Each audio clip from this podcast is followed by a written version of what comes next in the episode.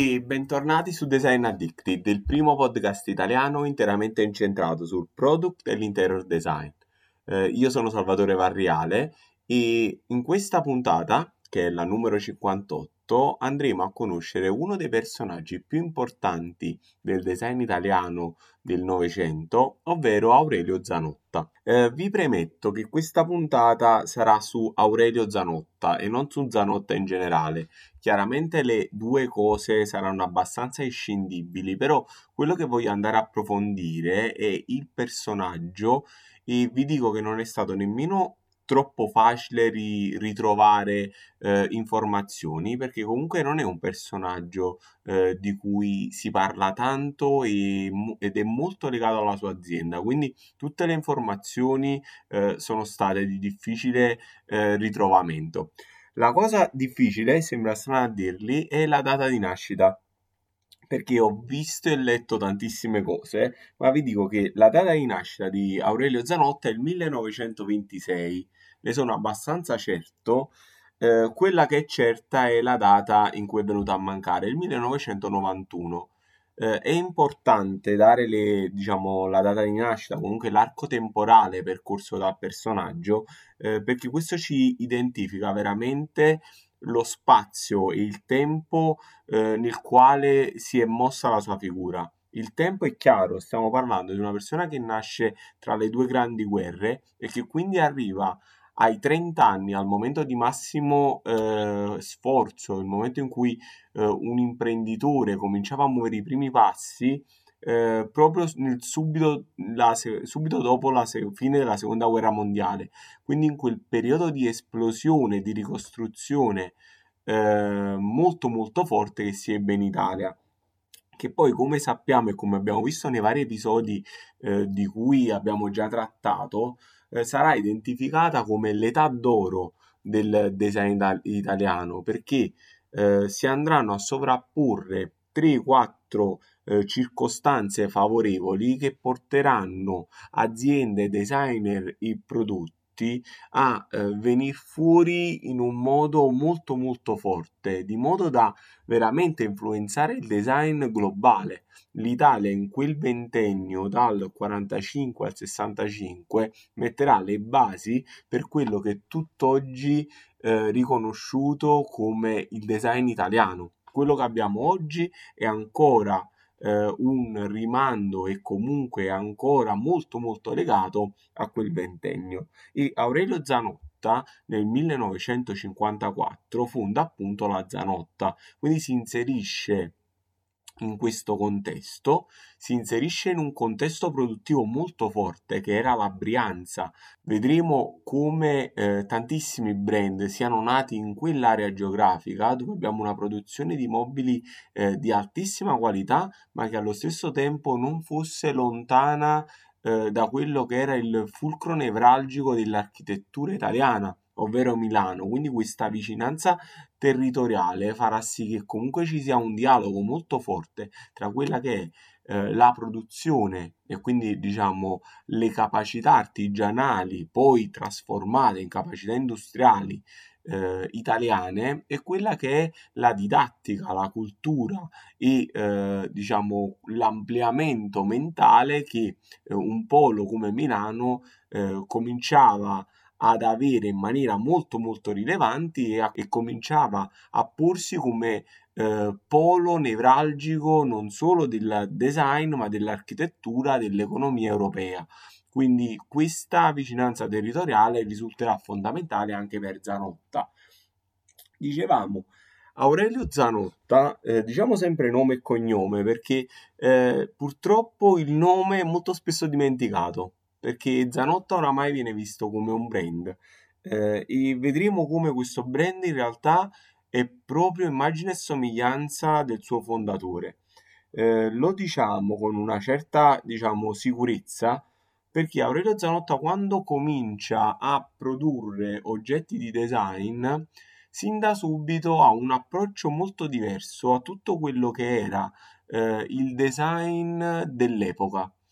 da subito lui ha un approccio molto radicale verso il design. Eh, quello che poi esploderà negli anni 60, 70 e 80 con il postmodernismo, con eh, la controcultura di design, Zanotta eh, lo ha eh, in azienda intrinseco fin dai primi giorni. Eh, questo lo porterà, soprattutto inizialmente, chiaramente si muove in un contesto a lui non favorevole, eh, ad essere molto criticato e vedremo come anche quando produrrà il suo pezzo più importante, ovvero la eh, seduta sacco, eh, non ci fu quella plebiscito di critica che oggi immaginiamo conoscendo l'oggetto e conoscendo anche l'importanza che lo stesso ha avuto nel corso di 50 anni di design italiano. Eh, tutto era molto eh, visto con distanza chi non lo vedeva con distanza erano i designer.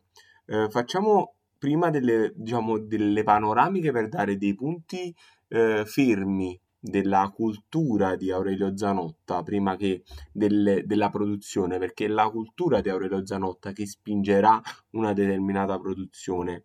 Eh, partiamo nel dire che Aurelio Zanotta non ha mai avuto e mai voluto un art director, non si è mai legato ad un designer a doppio filo.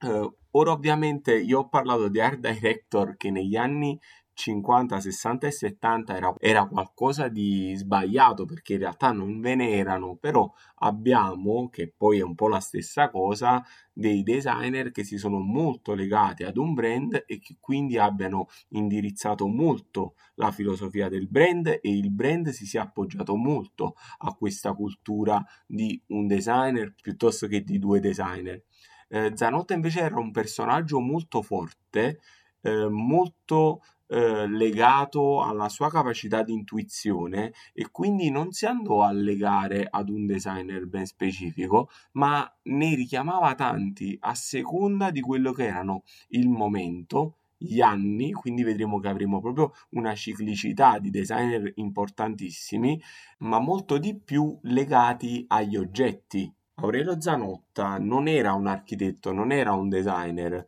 però aveva uno spirito imprenditoriale che eh, era veramente lungimirante ancora se la cosa fosse riproposta oggi. Eh, quindi andava a scovare dei progetti a dar fiducia a dei progetti che lui vedeva come non convenzionali, ma nello spirito, nell'intuire che una determinata novità legata ad una capacità produttiva che era la sua base, quindi la capacità di migliorare e ampliare le tecniche produttive degli oggetti, potesse portare a un risultato in primis commerciale che dal suo punto di vista eh, era la base per poi dare notorietà ad un oggetto, ma è una cosa che eh, all'epoca eh, poteva sembrare svilente, oggi è alla base del design. A conferma di questo, lo stesso Zanotta, in un'intervista degli anni Ottanta, affermava che per lui essere in uh, linea con la tendenza, quindi avere dei prodotti di tendenza era una sconfitta perché il prodotto di tendenza era un prodotto che seguiva la massa, seguiva il gusto attuale e che solo per questo fatto era un prodotto già vecchio e che non poteva mai avere una proiezione nel futuro. Eh, quindi eh, qui capiamo come le prime opere sono dettate proprio da questo spirito. Infatti, le prime due opere, diciamo, famose di eh, Zanotta furono quelle dei fratelli Achille e Pier Giacomo Castiglioni, ovvero le sedute Sella e Mezzadro. Sono sedute che sicuramente tutti conoscerete. Mezzadro non è altro che un sedile di un trattore riproposto poi come seduta mentre Sella ancora più eccentricamente è proprio la seduta di una bicicletta che si ripropone come seduta indoor.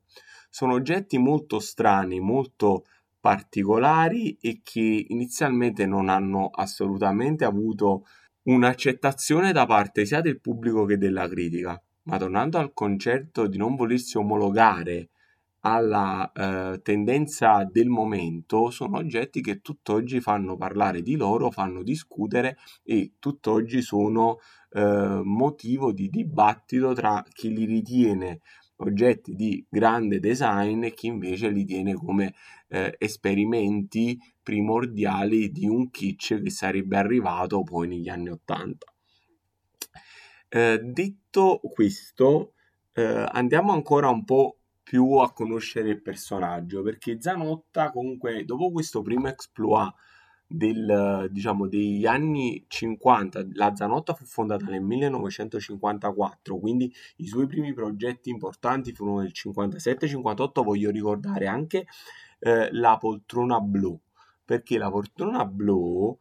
eh, era eh, un progetto molto molto particolare che sarà un po' l'antesignano della poltrona sacco. La poltrona blu non è altro che una poltrona gonfiabile per interno eh, disegnata dal trio eh, De du- De Pas Durbino Lomazzi.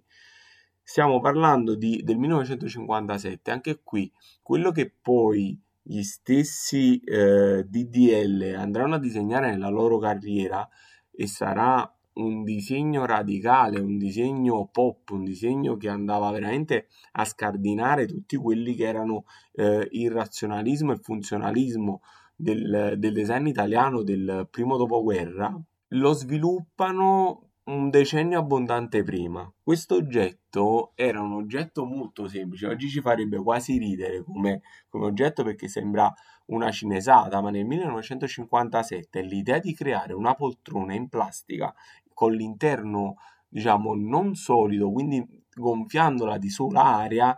era qualcosa di completamente innovativo. Quindi eh, capiamo come in questo primo periodo Zanotta eh, si impone come una figura di ricerca e vedremo come anche il suo secondo passaggio fondamentale sarà del tutto basato sulla ricerca. La ricerca eh, non smette mai per Aurelio Zanotta, questo perché? Perché pur non essendo un eh, letterato di architettura e di design, era molto curioso e soprattutto aveva l'occhio lungo nel capire quali progetti potevano essere riadattati ad un utilizzo contemporaneo. Mi spiego meglio. Zanotta per tutta la sua carriera, perché lo farà fino alla fine degli anni 80 con le opere di Mollino, di Carlo Mollino, eh, andrà a riscoprire progetti del prima metà del Novecento, quindi 1920-1930,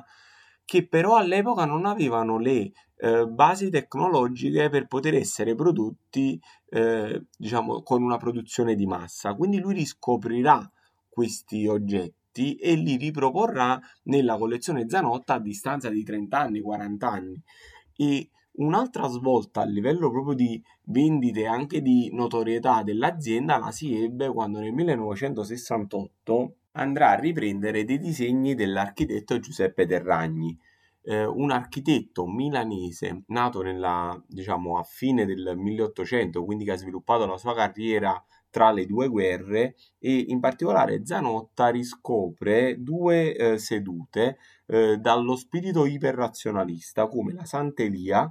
che entrerà nel catalogo intorno al 1970 ed era stata disegnata nel 1936 e poi a, eh, diciamo, a seguire anche la seduta follia. Anche questa diciamo, seduta iperrazionalista era del 1934 ed è evidente il rimando storico perché stiamo parlando di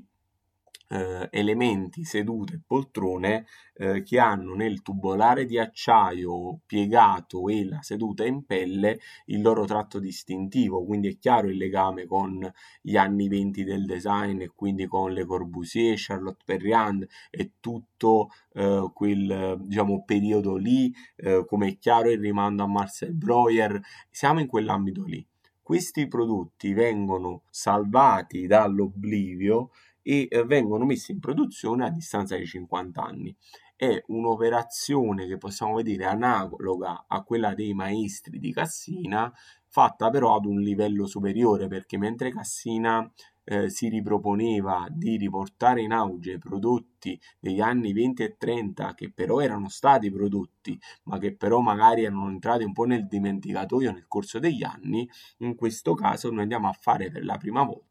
delle produzioni industriali su degli oggetti che magari erano stati pensati per un'unica eh, struttura architettonica e quindi erano ad hoc, eh, quello che oggi chiameremo bespoke per una struttura architettonica, invece vengono riprodotti per il grande pubblico. Eh, questa eh, diciamo, operazione, questo eh, procedimento mentale che guiderà Aurelio Zanotta fino alla sua morte nel 1991 sarà ripreso più e più volte e eh, lo farà con oggetti che lui reputa eh, diciamo di, di, impatto sia culturale sia imprenditoriale. In Zanotta non si distingue mai eh, l'idea di fare un progetto solo per cultura o solo per,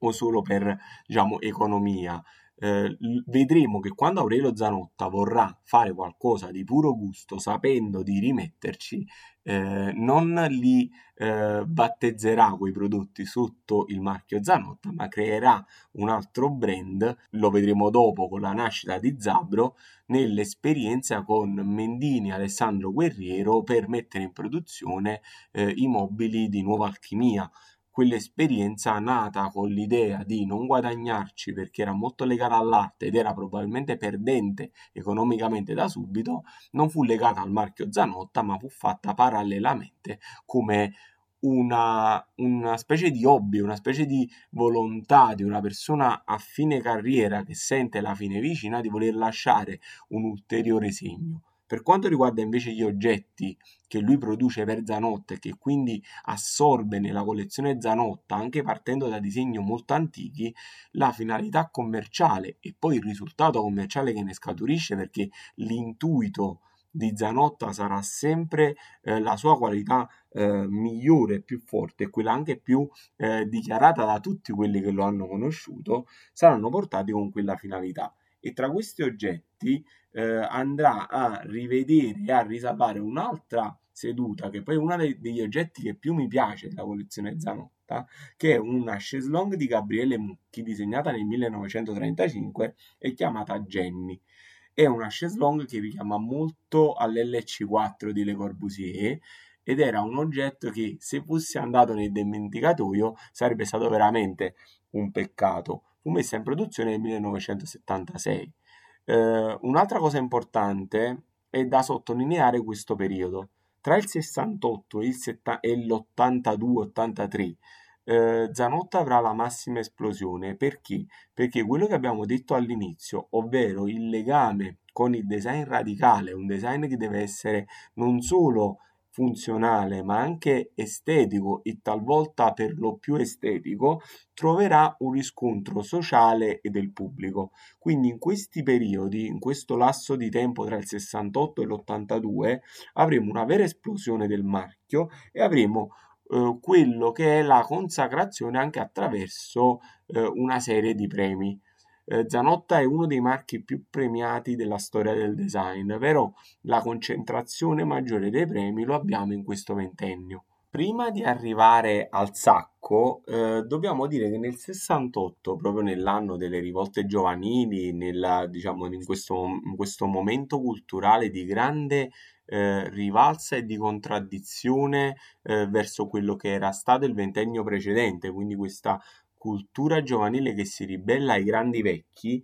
eh, Zanotta eh, vince il suo primo compasso d'oro e lo vince con un'opera abbastanza particolare perché lo vince eh, con un'opera di eh, Menghi che si chiama Guscio ed era proprio il 1968. Eh, è un'opera molto legata all'era spaziale, quindi siamo alla fine dell'era spaziale, sappiamo che nel 69 andremo sulla Luna eh, era una unità abitativa singola eh, creata con all'esterno un guscio di plastica e all'interno eh, un paio di letti e il pavimento in legno. Un'idea molto futuristica che oggi potremmo eh, vedere in un moderno film di eh, sperimentazione di vita su un altro pianeta o l'idea di andare su Marte. Ho sentito addirittura, facendo una digressione, che eh, Boeri ha vinto dal governo cinese una eh, diciamo, un contratto, un appalto per eh, disegnare delle unità abitative per quando andremo su Marte dove si potrà sviluppare la vita, eccetera, eccetera. Diciamo che questa cosa Zanotta l'aveva fatto un bel po' di tempo prima attraverso questi eh, gusci, appunto, eh, che venivano poi messi nel, diciamo, nel deserto con delle immagini abbastanza surreali. È chiaro come in questo momento questa idea era molto legata al volersi imporre anche a livello di premi e fu, secondo me, ora non c'era, quindi non lo posso dire, ma ho questa opinione, fu un compasso d'oro dato eh, quasi alla carriera in quel momento, perché non era possibile che dal 54 al 68, con tutto quello che Zanotta aveva fatto e con tutto quello che eh, i designer che collaboravano con lui avevano disegnato, non si era ancora arrivati a questo premio.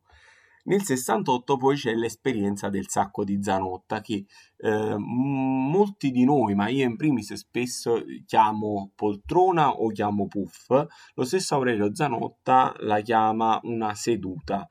perché eh, il sacco viene visto proprio come eh, l'anticonformismo per eccellenza eh, proprio per simboleggiare la rottura degli, degli, schemi a cui si era abituati eh, furono tre ragazzi, all'epoca avevano circa 30 anni, che andarono eh, da Zanotta, quindi fino a Nova Milanese, a proporgli questo progetto, che si presentarono proprio con un sacco di plastica, con all'interno delle eh, microsfere di eh, materiale plastico che servivano proprio a renderlo ergonomico eh, era all'epoca dell'ergonomia, nascevano l'idea di adattare gli oggetti alla forma del corpo, eh, il sacco di Gatti, Paolini e Teodoro eh, invece si impostava per avere una uh, funzione libera, quindi non avere uno spazio definito dove essere posizionato, ma anche nelle riproposizioni poi pubblicitarie e fotografiche si vedrà come ver- verrà usato nei più disparati modi.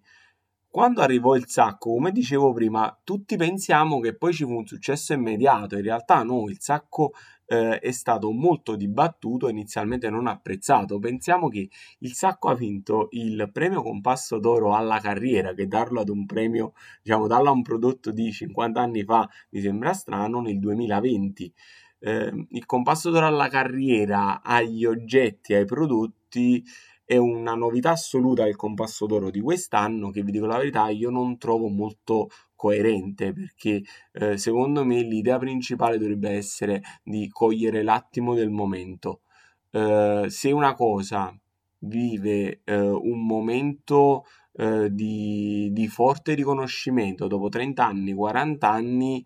è un po' da, lasciatemelo dire, da paraculi andargli a dare un premio dopo 40 anni. Fatto sta che il sacco rivoluzionerà molto quella che era l'industria del mobile, che tenderà a questi tipi di approccio, ma come abbiamo visto era molto coerente all'idea di Aurelio Zanotta di design, perché se abbiamo fatto il mezzadro nel 1957 o la blu sempre nel 1957, il sacco non è nulla di diverso, non è nulla di nuovo, insomma, quindi eh, diciamo che ehm, non ci sono grandi punti di distanza. Quindi è un oggetto che a me piace, devo dire la verità, secondo me eh, viene troppo osannato oggi, era meglio farlo 30 anni fa, però è molto in linea con tanti altri oggetti, eh, diciamo, prodotti da Zanotta. E arriviamo nella parabola di questo incredibile imprenditore e amante del design a quelli che sono gli anni 80, quindi tra il 1978 e il 1991 in cui Aurelio Zanotta ci lascerà. Eh, qui eh, abbiamo un momento di grande maturità in cui Zanotta continua a fare molto bene le cose che già sapeva fare, quindi riscoprire vecchi artisti, questo sarà il momento di, di, Carlo Mollino, infatti tutti i suoi oggetti saranno prodotti da Zanotta a partire dal 1982 e andremo a riscoprire prodotti del design degli anni 30 che altrimenti sarebbero stati dimenticati su tutti il tavolo reale del 33 eh, piuttosto che eh, lo specchio Milo. Abbiamo tutta una serie di oggetti ehm, veramente iconici e storici che ancora oggi quando li vediamo eh, li riteniamo qualcosa di diverso da tutto il resto oggetti che sono in tutti i musei più importanti di design del mondo e oggetti che vanno all'asta a cifre clamorose. Ora, anche qui una piccola digressione, ricordo a memoria che un tavolo reale di Carlo Mollino fu battuto da Sotheby a qualcosa come 3 milioni e mezzo di euro, quindi stiamo parlando di cifre eh, spaventose, ma che vi fanno capire anche come questa ricerca del passato da parte di Zanotta con, sa, continuerà, non si fermerà mai durante tutta la sua eh, carriera e la sua vita. Eh, nel 76 produrrà eh, Moretta, che era una sedia da campo del 1917, una di quelle sedie immaginate che aveva la tela e il legno smontabile che serviva eh, come seduta per le alte cariche dell'esercito e quindi veniva spostata smontandola e rimontandola. Stiamo parlando di un oggetto che oggi per me è un oggetto quasi di culto che produciamo nel 1976 ma che nel 1917 è come se noi oggi nel 2020 andassimo a ritrovare un disegno degli anni 60 e lo produciamo per la prima volta.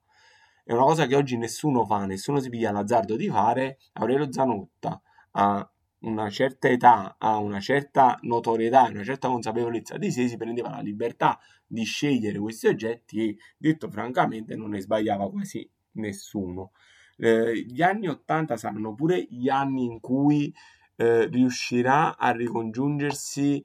alla parte più eh, di disegno di prodotto. Mi spiego meglio. Vedrà un po' eh, la decadenza del design radicale perché anche quello cominciava a conformarsi e questa decadenza porterà eh, questo design a non essere più autentico e quindi Zanotta quasi in contrapposizione andrà a disegnare, a richiedere ai designer che gli orbitano intorno delle cose molto semplici e cose che invece andassero a ricercare il dettaglio costruttivo perfetto. È l'esempio della sua relazione con Enzo Mari che abbiamo già citato quando abbiamo purtroppo parlato della scomparsa di Enzo Mari con il progetto Tonietta che era eh, una sedia molto semplice del 1987 che gli varrà eh, un altro compasso d'oro eh, strameritato e vedendola oggettivamente vediamo qualcosa di diverso. Non abbiamo eh, un filo conduttore molto forte col passato come l'abbiamo potuto avere col sacco o mi sono dimenticato di citare l'attaccapanni eh, Shanghai sempre dei del trio De Pass d'Urbino Lomazzi del 1979, anche quello vincitore di Compasso d'Oro. In mezzo c'è una bellissima esperienza, che è una delle esperienze che più mi piace, perché è un po' eh, una, un, una è un po' come prevedere il futuro, perché nel 1981-82 Aurelio Zanotta era molto vicino ad Alessandro Mendini e ad Alessandro Guerriero, e, e quindi abbracciò l'idea di produrre quella che era il nuovo catalogo eh, di Nuova Alchimia. Nuova Alchimia che era veramente un movimento radicale di controcultura più assoluto che tendeva a voler allontanare la, il design dall'industria e riavvicinarlo all'artigianato e ancora di più all'arte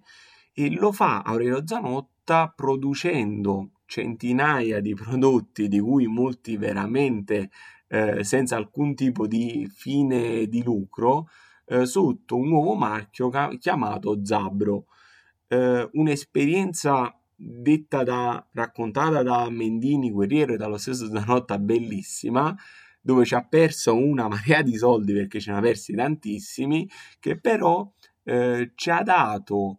un primo anticipo di quello che stiamo vivendo oggi nel 2020, ovvero il design che se non è fatto per le grandi produzioni viene realizzato per le case d'aste e per tirature limitatissime. Eh, abbiamo tantissimi esempi di designer eh, attuali che non si sporcano le mani, scusatemi il modo di dire brusco, eh, per produrre per tutti, ma fanno degli oggetti che sì sono funzionali ad, un, ad un'idea, quindi una sedia, una poltrona, un divano, eh, ma che vengono visti come opere d'arte, quindi sono fatti a mano, decorati a mano, con, con materiali preziosissimi, lavorazioni diciamo infinitamente preziose. Tutto questo messo insieme eh, porterà questa esperienza di Zabro che poi dopo quando andrà a finire, quando andrà eh, tecnicamente a fallire come esperienza commerciale e anche come esperienza filosofica, perché poi gli stessi Mendini e Guerriero si, eh, diciamo, si sposteranno come attenzione su altri temi, verranno assorbiti dalla Zanotta come edizioni Zanotta. Era il 1989. Queste edizioni Zanotta salvano una decina di progetti, tra cui ve ne cito alcuni, il tavolo, eh, il sedia tavolo Zabbro eh, di Mendini, piuttosto che eh, il tavolino a forma di papera, un, diciamo, oggetti veramente particolari e surreali vengono assorbiti dalle edizioni Zanotta e sono tutt'oggi in catalogo. Vi dico la verità, sul sito eh, di Zanotta non riesco a capire la tiratura e non riesco a capire se queste opere siano ordinabili o quello che vediamo sul sito è solo una testimonianza storica di quello che è stato.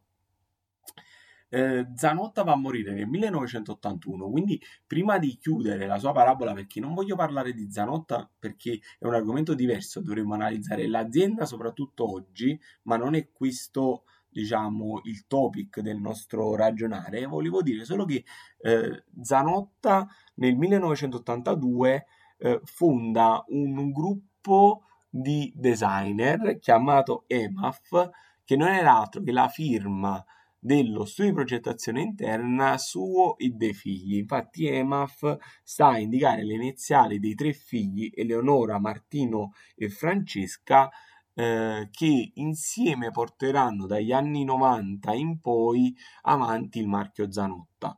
Eh, volevo di- dare un po' di informazioni su Zanotta oggi senza entrare nel merito. Volevo dire che purtroppo Martino Zanotta è morto nel 2018 a soli 49 anni, quindi la società è rimasta orfana di chi la gestiva a tutti gli effetti. Sono rimasti solo Eleonora e Martina, ma chiaramente avevano dei ruoli eh, diciamo differenti e che hanno ancora dei ruoli differenti in Zanotta, il marchio due anni fa è stato venduto a Tecno eh, al fine di proseguire questa diciamo questa esperienza di design che ormai dura da più di 60 anni. E questo era diciamo un racconto abbastanza veloce di Aurelio Zanotta, eh, diciamo veloce. Io cerco sempre di tarare il podcast intorno a 40 minuti, quindi eh, cerco anche di dare delle informazioni abbastanza eh, piene e ricche di date, nomi e oggetti. Chiaramente io lo so che ascoltarle non è, non è abbastanza rappresentativo, quindi eh, due cose. Uno, faremo su questi oggetti sicuramente tanti post relativi alle specifiche e racconto dei singoli oggetti su Instagram come, come al solito e in più eh, vi metterò in descrizione, lo trovate qui sotto, eh, un link ad un bellissimo reportage su Zanotta di circa un'ora in cui ci saranno, ci saranno dei racconti dettagliati e l'intervento di tantissimi designer che lo hanno conosciuto, quindi eh, una cosa veramente interessante che ne vale veramente la pena. Volevo fare questo approfondimento con eh, Stefano Pasotti, ma eh, dovete sapere che è molto occupato in questo periodo e quindi vi siete beccati solo me. Eh, però sono sicuro che appena avrò l'occasione di fare una chiacchierata con Stefano, eh, gli farò un paio dom- di domande su Arilio Zanotta, così gli chiedo anche il suo parere e pure voi avrete la sua visione di uno di quelli che sono gli imprenditori che a Stefano sicuramente piacciono perché è un non architetto, uno le- non legato alla didattica, ma una persona che ha avuto sempre le mani in pasta e proprio nel fare le cose ha imparato a distinguere quello che è il buono del design e quello che è l'effimero. E nulla, chiudiamo qui questa puntata. La settimana prossima avremo una puntata interessante su un oggetto molto particolare, molto di nicchia. Diciamo che questa è stata un po' più mainstream come oggetti perché chiaramente sono oggetti molto famosi e molto noti. Zanotta è chiaramente uno di quei brand che chiunque si approccia al design viene subito a contatto ed è subito noto. Eh, però secondo me l'approfondimento su Aurelio Zanotta è qualcosa di diverso perché il personaggio è raccontato poco, su internet c'è poco, la stessa Zanotta eh, trasmette poco l'identità legata al suo fondatore e quindi l'aver voluto descrivere il suo approccio al design, la sua filosofia eh, di eh, ri- ripescaggio di opere storiche mai prodotte, sua il suo legame tra tecnologia, disegno e poi capacità imprenditoriale è qualcosa che andava apprezzata e che comunque per chi è in questo mondo, non dalla parte del designer, ma nella parte dell'imprenditore, sono esempi che vanno analizzati, studiati e, e presi come riferimento. Lo abbiamo visto per Dino Gavina, l'abbiamo visto oggi eh, per Aurelio Zanotta, lo vedremo quando parleremo di Cesare Cassina sono tutti personaggi che pur non essendo designer hanno cambiato questo mondo in profondità e sono stati veri artefici anche della riconoscibilità e eh, la notorietà di grandi designer, quindi la riconoscenza nei loro confronti da parte del mondo accademico deve essere enorme e gigantesca perché sono stati il motore eh, del design. Quindi questo era Aurelio Zanotta e chiudiamo qui questa puntata. Spero di non essere stato troppo rapido, perché in alcuni passaggi mentre lo dicevo mi rendevo conto che citavo a memoria troppi prodotti troppo rapidamente.